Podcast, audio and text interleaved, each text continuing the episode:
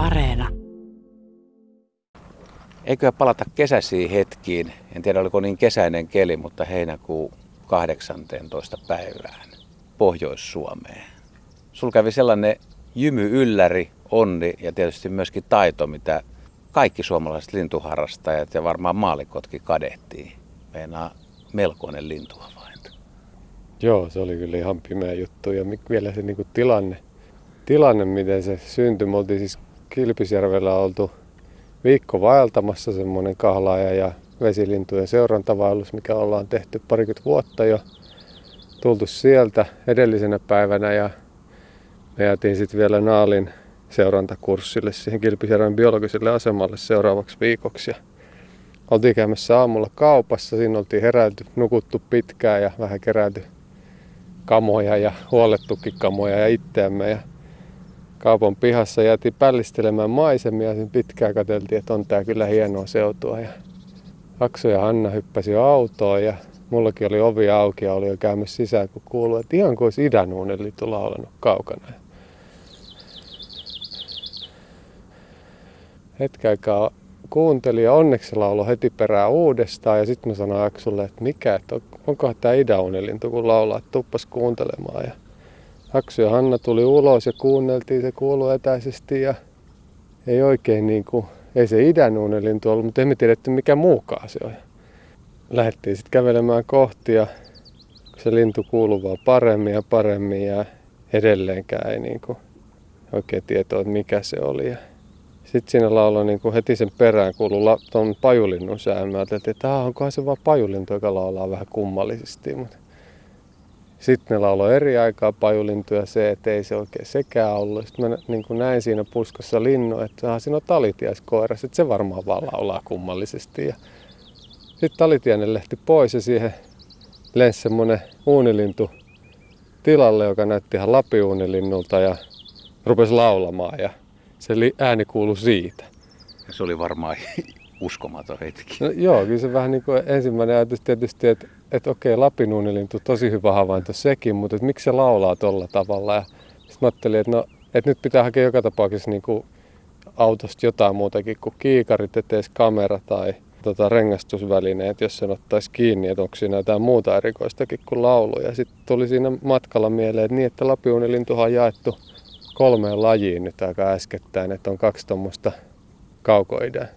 Kamtsatkan uunilintu ja onkohan se Honsun uunilintu, mitkä sitten tuolla Kamtsatkan niemimaalla ja Japanin saarilla ja Sahalinin saarella pesii. Mutta ei ne niinku, et tietystikään tullut mieleenkään, että ne oikeasti voisi olla kumpikaan niistä, kun ne on niin kau- hemmetin kaukana pesiin.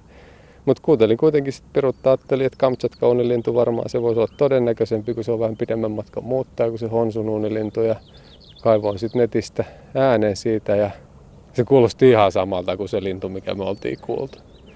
Sitten rupesi sydän jyskyttää vähän enemmän ja tota, yritin soittaa Hannalle ja Aksulle, mutta ei ne vastannut. Ja mä pääsin sitten autolle ja ajoin siihen hotellin pihaan, missä se lintu lauloi. Ja tulin paikalle, niin tilanne oli ei ollut hallinnassa niin sanotusti. Lintu ei ollut äänellyt vähän aikaa, mutta Hanna jakso oletti, että se kuitenkin on paikalla ja sanoi sitten niille, että se laulaa ihan samalla kuin Kamchatka lintu. Ja soitin puhelimesta niille, että se kuulostaa tältä. Ja se lintu reagoi ja vastasi heti siihen lauluun. Sitten mä ajattelin, että ei, että nyt on varmaan tosi kyseessä, että nyt tämä pitää ottaa vakavasti.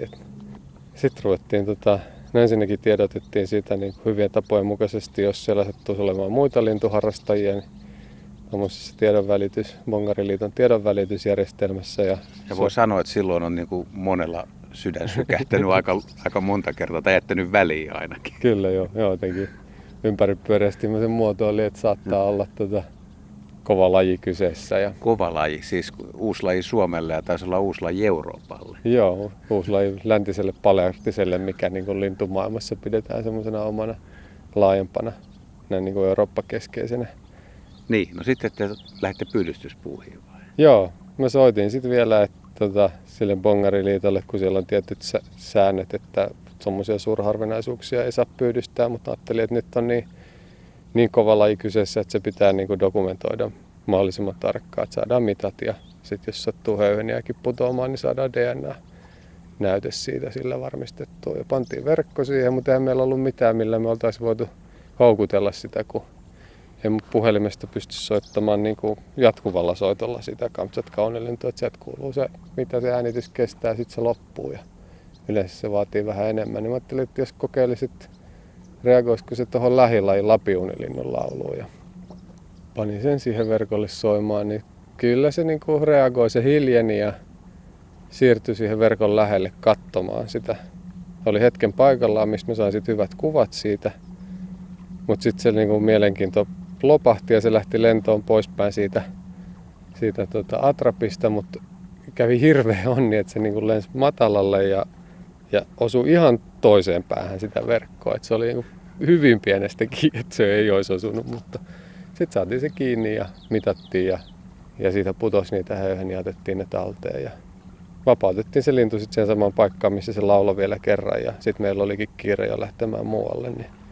Mutta siitä jäi kyllä niin kuin vaan semmoinen epäuskonen fiilis, että voiko tämä olla totta, että, että ei, ei voi olla totta. Enkä mä oikeastaan uskonut sitä havaintoa ennen kuin ne DNA-tulokset tuli ja sekin osoitti vielä, että se on Kamchatka unilintu.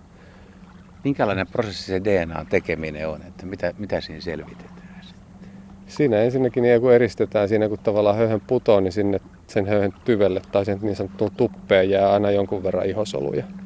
Ja sitten niistä ihosoluista saadaan se DNA, se eristetään ja monistetaan sitten, että siitä saadaan niin volyymiä siihen. Ja sitten on tietty tämmöinen, tota, yleensä katsotaan mitokondrion geenejä, jotka on niin kuin hyvin, ne periytyy aina äidiltä ja niihin oikeastaan niin kuin kohdistu hirveästi mitään tämmöistä mutaatioita, että ne muutokset on hyvin hitaita, niin niissä ne niin kuin lajierot näkyy parhaiten. Ja siitä eristettiin sitten sytokromi ykkösgeenistä 600 emäsparia ja verrattiin sitä sitten muihin vastaaviin näytteisiin, mitä maailmalta on kerätty ja se sopii sataprosenttisesti.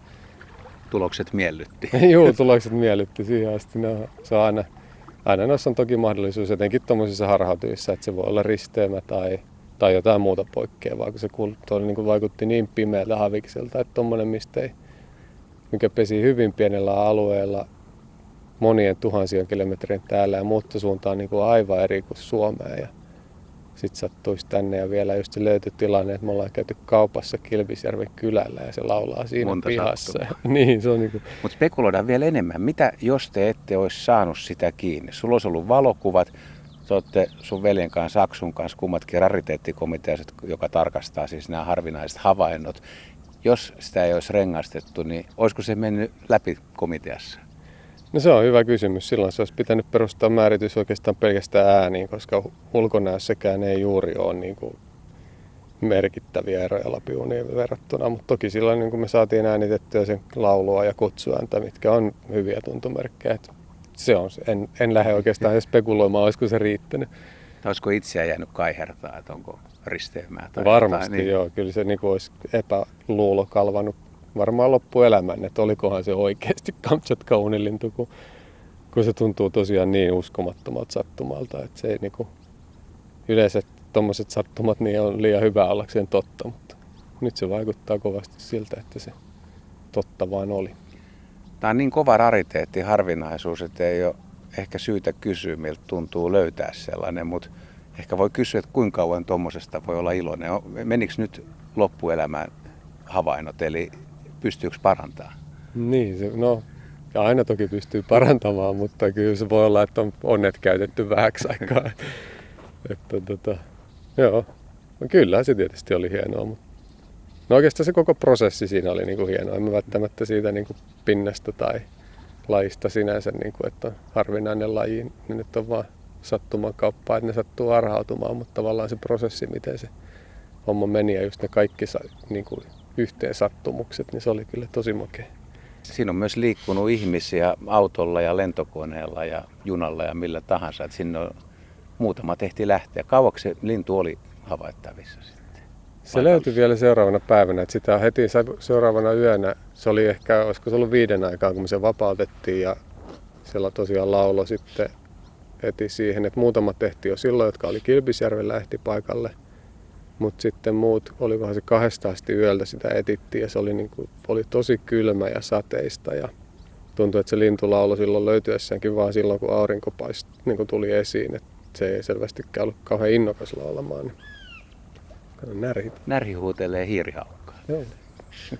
niin tota, mutta joo, kahdesta asti sitä kai etittiin ja olisiko se ollut sitten joskus 90, kun se löydettiin uudestaan, että se oli siirtynyt 500 metriä ja sitten se oli sen päivän ilta asti.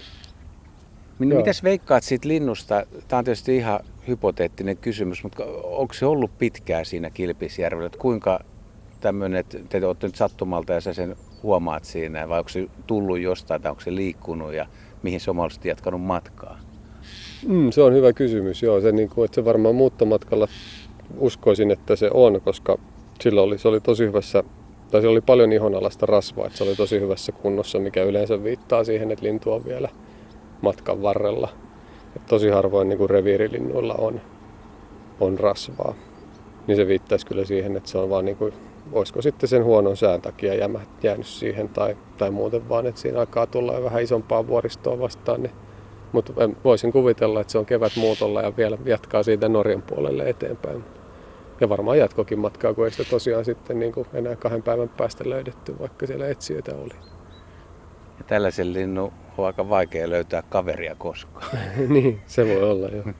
Joo, joku sen oli laskenut, että ei se niin kuin muuttomatkana hirveästi pidempi ole lentää sieltä sen talvialueelta Indonesiasta Suomeen kuin mitä sitten sinne tota, Kamchatkan niemimaalle. Mutta se on vaan 45 tai 90 astetta väärään suuntaan. Eikä tässä voi muuta kuin hiukan kateellisena onnitella, mutta pystyn kyllä jollain lailla kuvittelemaan se elämyksen, koska harvinaisen linnun löytäminen on kuitenkin, se on todella kivaa. Ja sitten se on niin yllättävä se tapahtuu. Joo, ja vielä hienompaa, kun kuitenkin lintuja harrastanut niin pitkään, niin, niin kuin kuvittelee ainakin tuntevansa linnut aika hyvin, niin sitten kun tulee semmoinen lintu eteen, mitä sä et oikeasti tunne ja se ei ole kiinni siitä, että sä oot niin nähnyt, nähnyt tai kuullut se huonosti, niin se on tosi makea fiilis, että ei tiedä niin kuin minkä kanssa nyt ollaan tekemisissä.